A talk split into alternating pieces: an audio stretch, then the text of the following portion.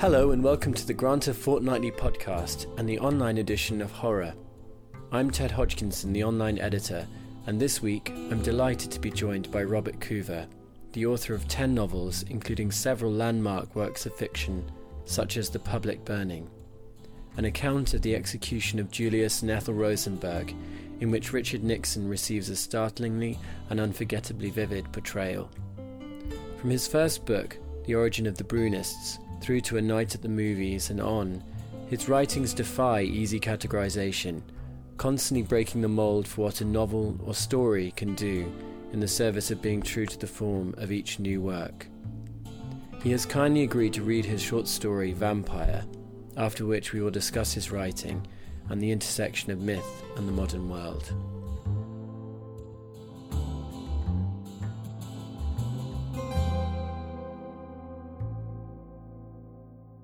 He sets off one day on an arduous journey to a remote kingdom, wondering, as the weeks pass, about the wisdom of it, even the purpose. When he launched forth, he was sure he had a purpose, but by the time he reaches the primitive mountain village at the edge of the wilderness, he can no longer remember it.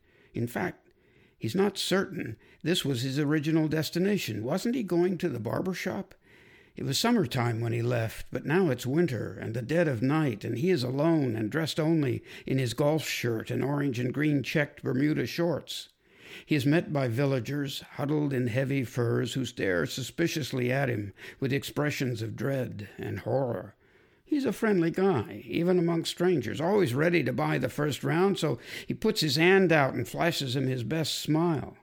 But they shriek and shrink back, crossing themselves theatrically. A horse drawn sleigh stands waiting in the middle of the snowy road, apparently meant for him, the driver's face hidden in his upturned collar and large fur hat, the horses impatiently snorting plumes of white fog. There are thick fur wraps laid out for him on the seat, so he crawls into the sleigh and pulls them around him, and they're off, whipping over the snow swept mountains with alarming speed, the sleigh's bells tolling funereally. The icy wind pushes his eyelashes back, but he can see nothing except the snow thudding against his chattering teeth and naked eyeballs.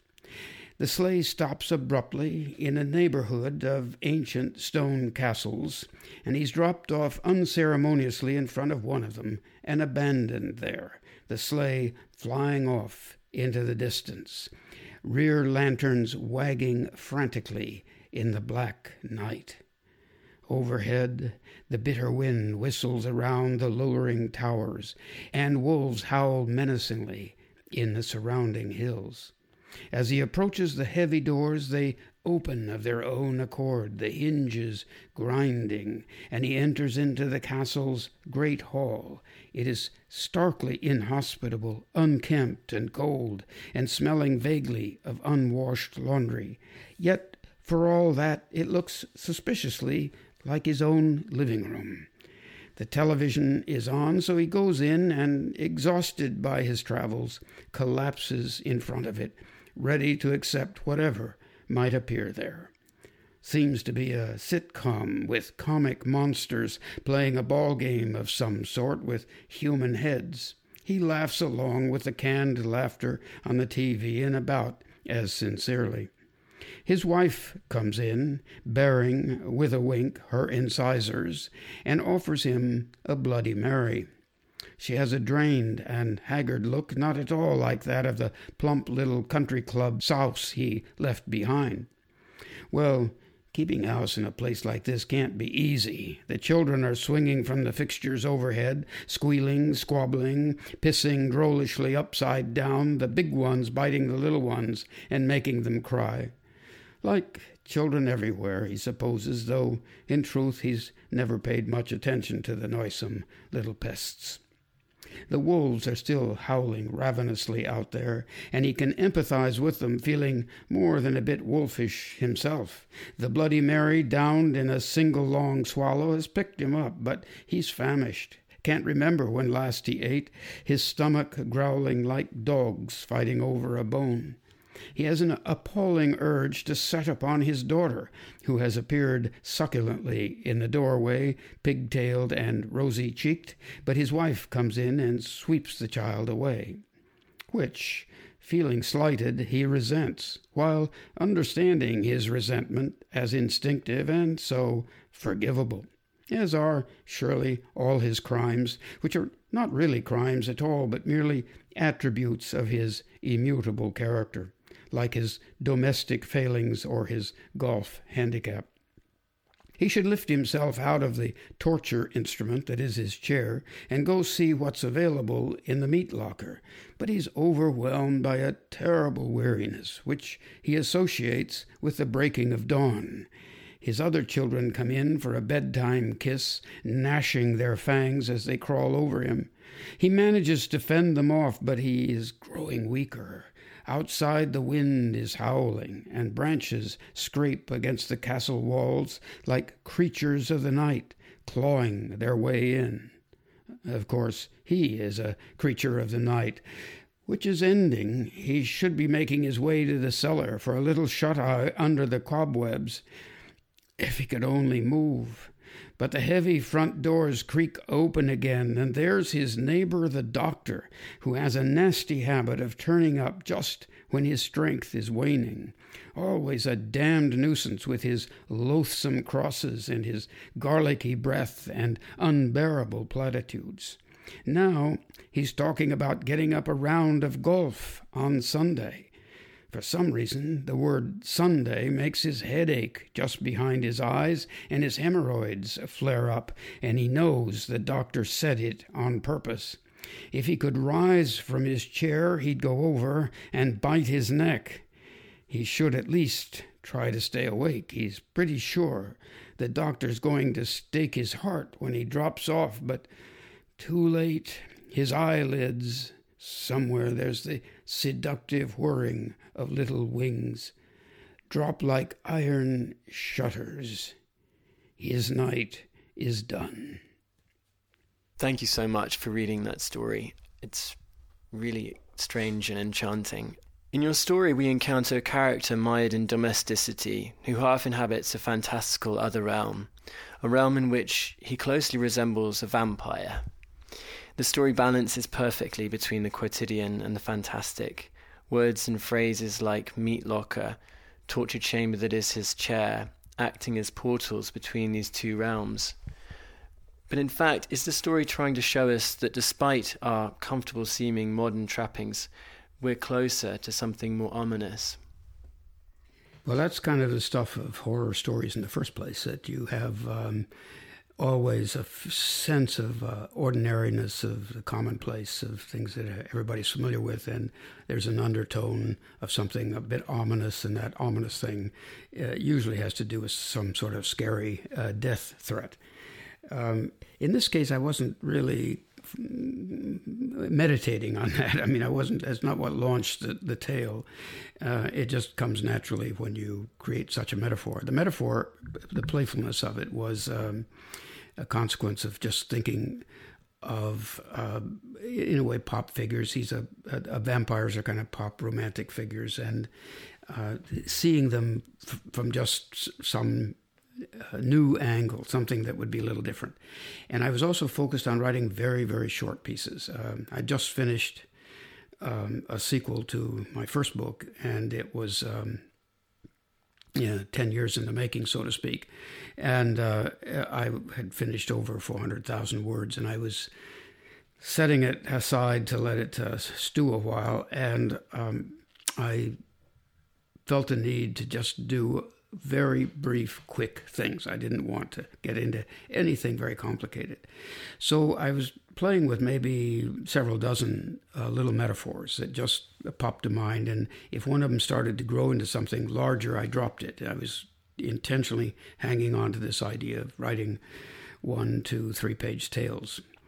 And of course, I have this long link with dealing with uh, pop figures and with um, with uh, uh, mythic figure, fairy tale figures, and so on. So uh, amongst all my uh, file folders full of uh, unfinished one-liners, there was a one-liner about um, about a, a, guy who um, leaves his golf game and ends up in Transylvania, and I, it was just a simple little uh, notion that I had, and I thought, well, let's see if I can do that one. That was the mood I was in, and uh, so I started then not with the premises of horror or the idea of parodying horror, but with a with a, a kind of pop lit figure uh, who um, who had been done and redone a thousand times, and I just wanted to have this guy feel like he'd when he got to the castle he was home.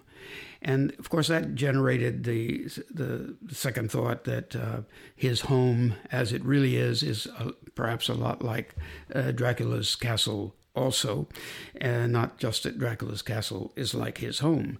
And so it, it, it caused me to play with the whole domestic uh, metaphor of family life, children, wives, uh, having a drink, sitting in front of the TV, and so on, in the context of his um, uh, transporting tra- transportation to uh, to a, a, a, a, vampire situation. So he's his his domesticity has been carried into this um, this vampiric uh, life and reflects back upon the life. Of course, it does. You can't avoid that. You've got a a metaphor. You start to play with it, and it reveals all its uh, inner elements. Luckily, they weren't enough to make me drive on into larger tale. It satisfied itself quite quickly, and it did it often with um, with uh, tiny little fragments of things that just opened up this uh, instantly opened up this range of of uh, what you might call kind of secondary uh, thoughts that that lie there, uh, perhaps only uh, suggested, but it's simple things like the TV program that he happens to look at, and this this flashed to mind as I was whizzing past that line, and it worked just fine for kind of encapsulating as a kind of tale inside a tale about itself. So I would say that the motifs of the vampire, the t- typical ones, the ones that uh, are parodied in a million films um, or exercised in a million films, are there, but only because of that original choice, and that the rest is is um, has to do with this playful concept that I began with. It's fascinating. I. It's particularly interesting that you started off that the seed for the story was that motif, that metaphor of vampirism, and even if, as you say, those secondary layers that built around it, the sense of him being a domestic man, him having domestic trappings, came later. I wonder if there's a comment here, or at least a suggestion that runs through a lot of your work, which is that these initial seeds, these initial motifs, which can at times seem like caricature and that they've they've been done, as you say, a million times before, but there's something so rich in that for a, for a writer such as yourself to to mine and to to delve into. And I think I wonder if it's particularly interesting that when you talk about that in terms of wanting to write something brief, I wonder if you're trying to focus that act down, distill it down in a way that perhaps in your more prolix works, as you mentioned, the recent one and the public burning, whether this is a, a different aspect of that same project of um, honing in on that central idea. Mm, well, the 400,000 plus word manuscript is also a distillation. Uh, it's just that uh, there was so much more that the distillation ends up being still kind of monstrous work, and the public burning too. I mean, you the public burning could have been ten times as long, and but the the the, the difference really is the uh, what the metaphor offers you. So my one absolute commitment to truth is the truth of the metaphor as imagined. So if you take any particular metaphor, what one has to do intransigently is obey its inner uh, needs to, to express itself.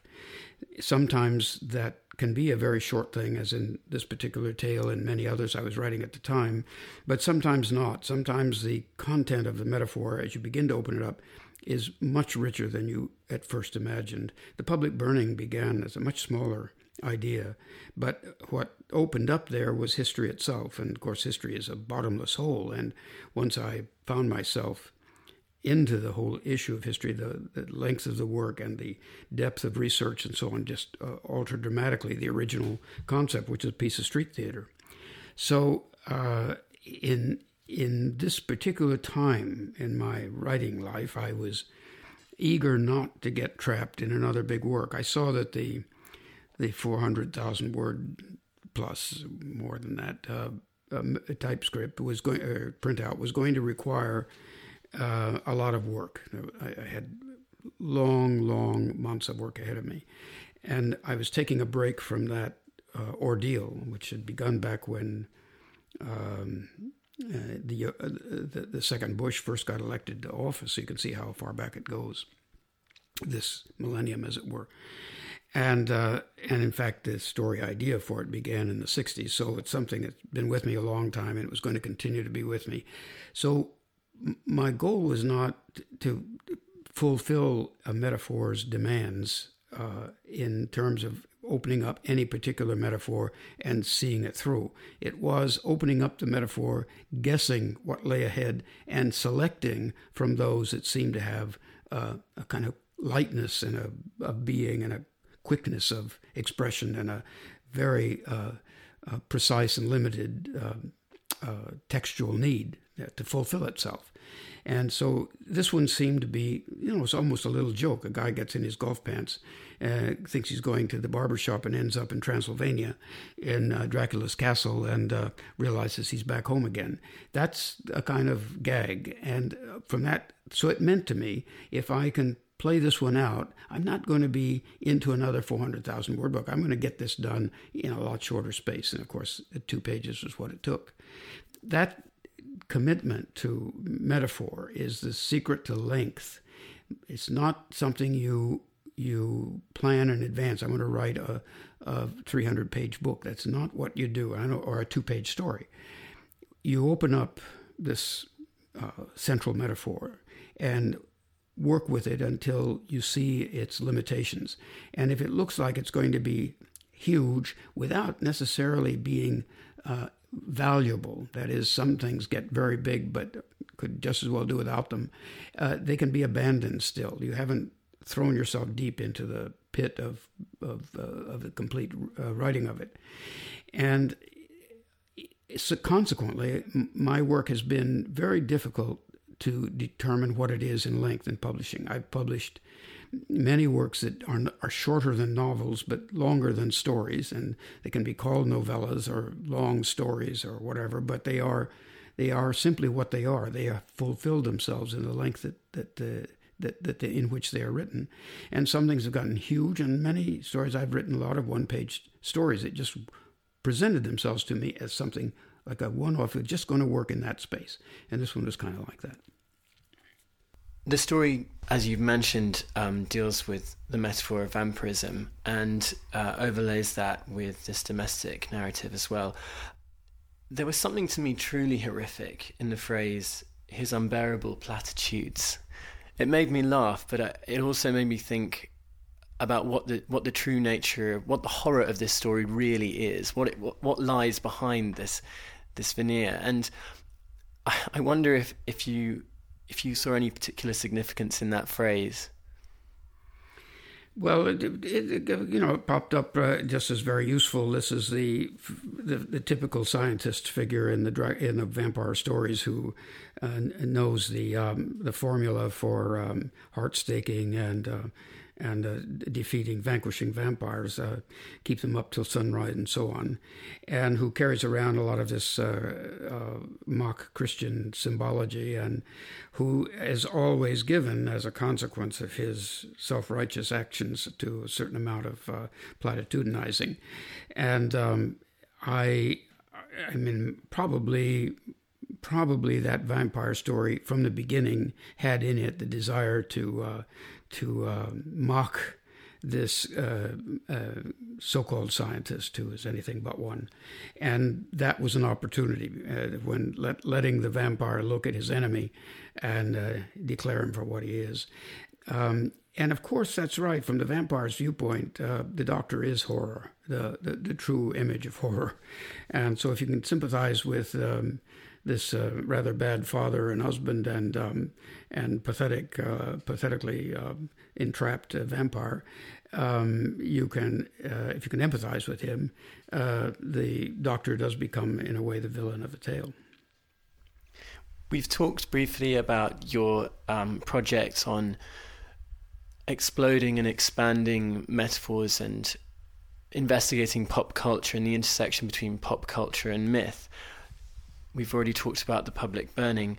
I wonder, what do you see now in the world as it is today that's changed that would alter the picture of a project like that, the project perhaps that you've just completed?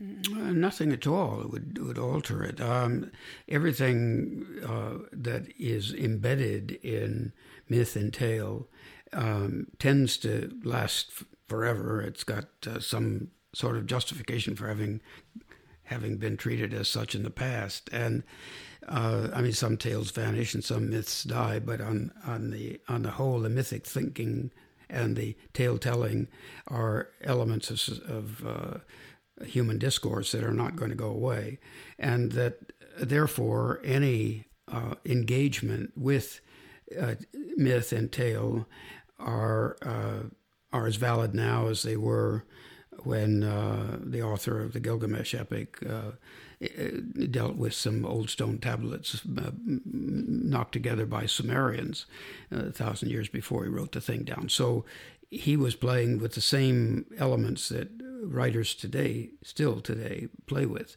And uh, that's, it's true that, uh, you know, life changes in some ways. And, um, but I, you know, not enough that it really affects the basic principle of how one confronts the mythic debris of one's own time and how one deals with uh, the forms that tale telling take, including uh, newspapers and uh, pre- preachers' uh, sermons, etc., which are all part of the same kind of tale telling. Not all of it, therefore, uh, the kind of tales everyone wants to be listening to, and therefore tales that need to be kind of undone or mocked or, or, or removed from the public discourse. So um, that element of confronting myth, not trying to eliminate myth, just confronting it, and confronting the misconceptions often of tales. Um, as long as there are writers, writers are going to be doing that.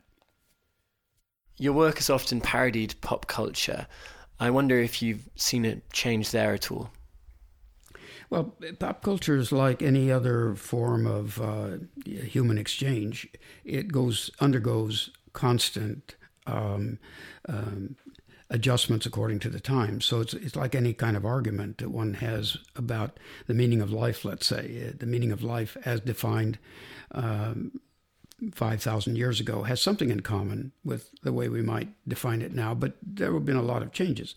Uh, we have different kinds of knowledge, different kinds of uh, approaches to things. We had a history of stuff that we have to deal with, and pop culture too uh, undergoes constant transformation. So um, I would uh, or pop, not only pop uh, culture in the sense of uh, in the sense of the, um, the, the stuff that's traded as songs or or jokes or what have you, but even just uh, the the ongoing uh, sort of non-intellectual culture, that kind of thing that that fulfills uh, people's days when they're not really thinking about anything very seriously, um, sports and uh, um, you know your football team or your favorite uh, rock star or um, all these kind of elements that particip- that are part of your day to day life. So the tale encounters and the myth encounters take place in that arena, so they will look a little different from generation to generation. Uh, we didn't have, um, you know, say when uh, Cervantes was written writing, we didn't have computers, so it's got to be different now than when he wrote. But what Cervantes did, we're still doing, and it's, it's just that the the kind of bits and pieces of it are transforming from day to day. I I, I don't see um, I, I don't follow pop culture closely. I know it. I grew up in it, and I have what I grew up in as an indelible part of my own experience. You can't avoid it, and I it's all around me every day. You know, the rest of my life. I pay much, pay increasingly less attention to it, only when it serves a purpose and I want to get something said or get something. Um, um, for example, when I did the public burning, that took place in 53, so it was very convenient to use the culture of that time, the pop culture of that time, the pop songs, the movies, etc., that would would kind of uh, echo the events of the, the book itself. And if I were writing a book about uh, 9 11, let's say, I would do the same thing. I would think about all the ways in which current pop culture uh, played upon the elements of that story and my own story within it. So, um, which is different from those who, for whom pop culture is the theme. That is, there are writers for whom that is the stuff of writing, of their writing, that they are intent upon engaging with pop culture as their main enterprise, and possibly to to um, celebrate some aspect of it or to to denigrate some aspect of it, which is not my uh, goal. Uh, to me, it's all part of the same larger um, uh, uh, amount, larger I don't know what to call it, uh, cl- cloud almost of pop uh, or of of human interaction in which within which anything I write has to take place, and that human interaction includes, but not exclusively, pop culture. From your first book, The Origin of the Brunists, um, your work has often questioned and sometimes parodied the role of a creator. I wonder if that's been the case in your more recent projects. Well, the uh, creator, I, I hope you mean with a small c. Um, the life of the writer is the making of things and is is a creating of things. So inevitably, there's a feeling of interlinkage with all other forms of uh, of, of, creators, uh, including say composers or artists, but also including the the so-called divinities. So that inter interlinking with uh, the, the the creative aspect of life is a kind of inevitability, I think, of of most creative work. And certainly in my case, since I'm getting right at the mythic materials that hold up um, various notions of creation uh, and seeing them for what they hopefully are that is, inventions of, uh, of, of, human minds. And with all the limitations of that, including the historical ones, we were just talking about how we go through various transitions. So we're passing through transitions now. We're clinging to an awful lot of mythic debris from the past, but we're also, you know, hastily inventing new and uh, trying to struggle against that stuff with a variety of stories that sometimes become somewhat mythic in their own way. So all of that stuff has to do with creation. I dealt most specifically, I think, with with that interaction between between creation as a as a, a concept and the uh, creator making things uh, with my baseball book, which is about a, a guy who plays uh, a baseball game on his kitchen table with dice and, in effect, runs a little universe of his own uh, called Universal Baseball Association. And he is its um, demon, as it were, and uh, his his name conceals the, the, the familiar tetragram of of uh, the biblical tetragram of JHWH. And so that was an, uh, an intentional play in that single case with the creator and this guy creating like a novelist would create his little story on his kitchen table. But mostly it just crops up because, you know, people make things. And um, in the current work, yes, there's a kind of creator type in a way. There's a young wannabe um, uh, novelist, fiction writer, young woman who's um, struggling with all those myths of the past, uh, dumping on them mostly, and um, and looking for her own way to make things. And she deals with a lot of the issues that have to do with quote creation end quote. And um, so you don't give it up. She just becomes a kind of voice like in the in the original the Brunists. We've got Miller and Happy Bottom, who both in their different ways are. He's right. He's doing the newspaper thing, creating this cult out of nothing, just out of his own kind of ego, and the woman who's trying to catch his attention, who's writing him little tales about the divinity. So f- from that moment forward, it's true. I constantly playing with this kind of a character, and still am. You just mentioned 9/11, and we've talked about myth. I wonder if there's a particular myth or group of myths that you're coming back to since that event at all, or if you are, if you've been thinking of myth differently since those events? No, uh, they, what what happens in the course of the events? The, you, you, know, somebody else can write this one, but the same uh, uh, acts of assuming divine knowledge is what anybody who thinks they're writing a Bible is doing and uh, setting up uh, the consequences of those in some real way. Uh, those were the the unfortunate facts behind uh, the public burning story, which was this execution of this Jewish couple uh, for alleged uh, spying. And, but it was a, a kind of frenetic scapegoating in order to um, justify uh, or to, uh, in some odd way, alleviate one's own fears and, and terrors. Uh, so that act of scapegoating is extremely ancient. It's f- certainly way pre-Christian, and but it's part of the Christian story as well. And that notion of scapegoating emerged directly out of 9/11, just like it had never gone away. And I would, of course, if I were working on a, a, mythic tale about uh, about that era, about that moment, it would have to embrace this the same materials that are I, I think are right inside the public burning. So I I won't do it because I feel I have done that, but it is open to anybody to think about that, and the, the it doesn't actually change. It's unfortunately it doesn't change. That's what's the most d- distressing part of it. That's the the, the horror story bit, as you might call it, that um, that these um, these ancient habits, very ancient uh, habits, which are so destructive and and and um, and damaging to the human condition, uh, don't go away. They just keep coming back, and people who seem to be nice people espouse them, and the next thing you know, we're right back into the same uh, dreadful stuff that uh, has happened from the earliest days. You've lived in the UK for 30 years, and in that time, written some of the quintessentially American novels, The Public Burning, which we were just talking about.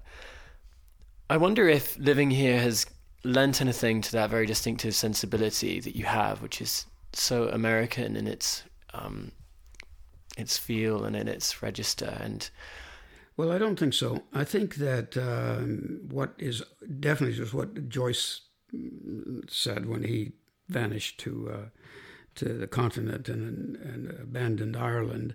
It has to do with um, the ability to see more clearly what you've left behind than to live inside it and try to try to adjust to the daily changes.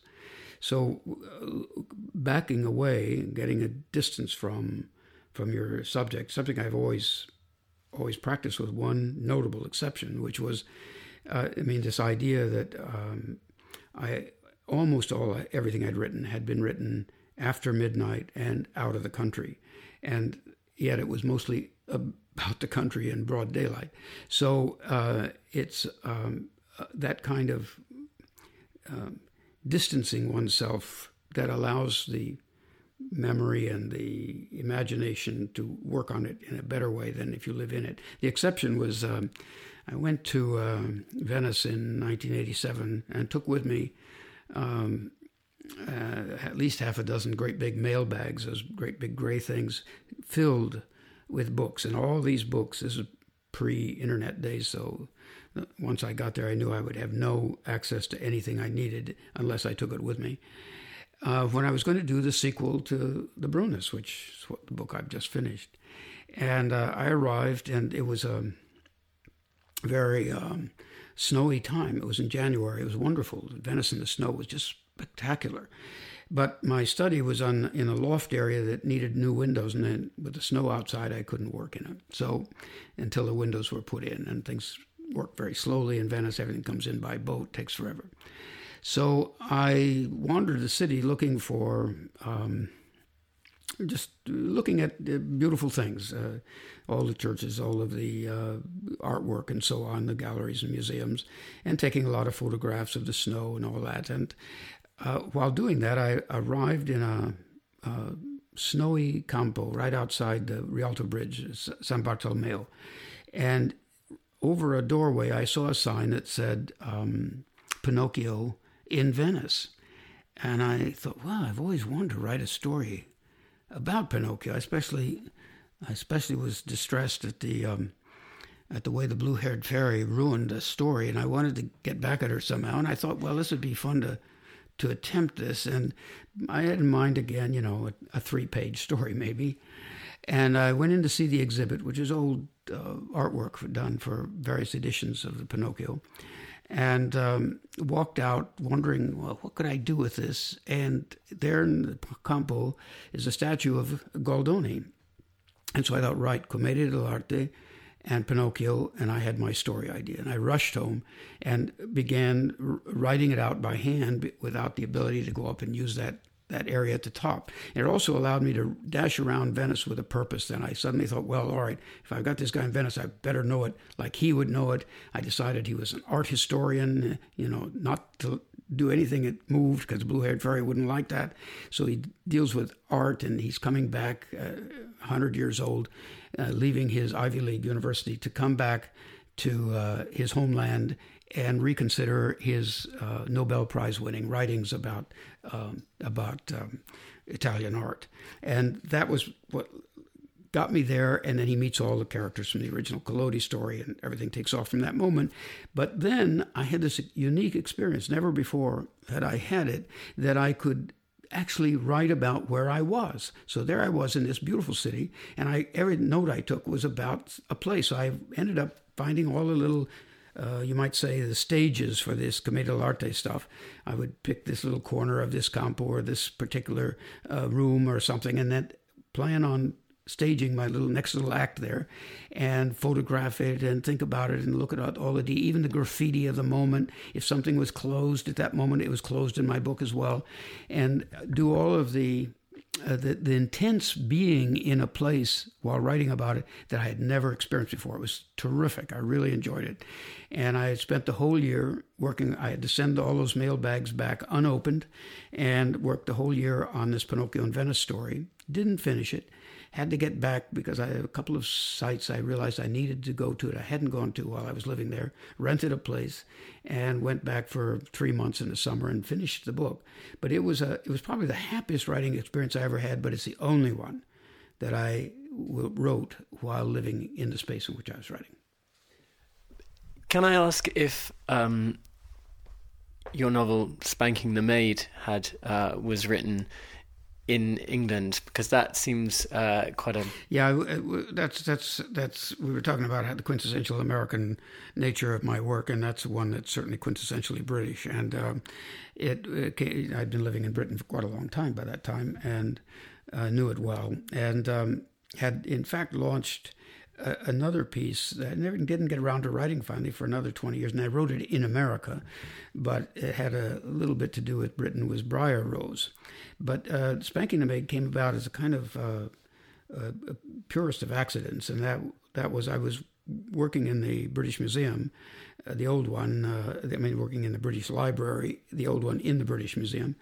And um, I don't know if you've ever worked in such a space, but you had to sit at one of these desks, claim it as your own, and then send in a, a, a list of books you wanted to have brought to that desk. You can't go look in the stacks yourself.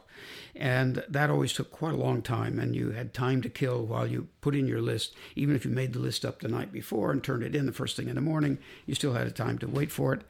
And so, what did you do? You went out for coffee, came back, or browsed the streets. Uh, at that time, the Tottenham Court Road was uh, not full of electronic shops. It was full of porn shops with a lot of uh, of uh, old uh, Victorian um, uh, porn literature, and and or you browse the the catalogs of the books being held by the British Library, which in those days were in bound books with pasted in entries from page to page. And of course, they wouldn't always be alphabetical because you run out of pages. And I was just roaming pages, and I don't know what I was looking for, something having to do with Bruin, with the uh, public burning, which is what I was researching. But as I turned a page, I came on a whole page of pasted in entries for manuals for how masters, for masters to read about how to treat their servants and uh, they were for masters and mistresses, and the kind of discipline one should use, and the kind of uh, authority one should exert, and so forth.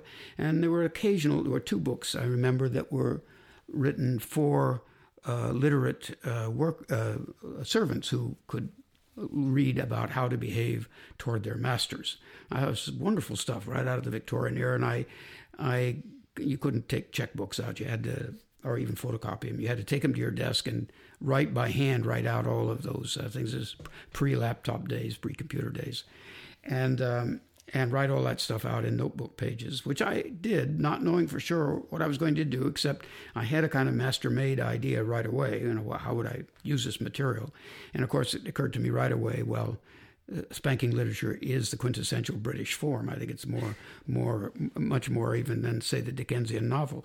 And so I went back to those shops on Tottenham Court Road, picked up a few of their, um, their little uh, books to get the language, and took them home and uh, began to marry these two elements together, all the while continuing to work on the public burning and as soon as I got to the end of the public burning, again looking for something short to do, I found those notes I'd written to myself and I sat down and wrote it. So it's like a strange sort of uh, follow on, uh, not a sequel by any sense of the imagination, but a kind of strange thing that happened as a consequence of researching public burning in the British Museum.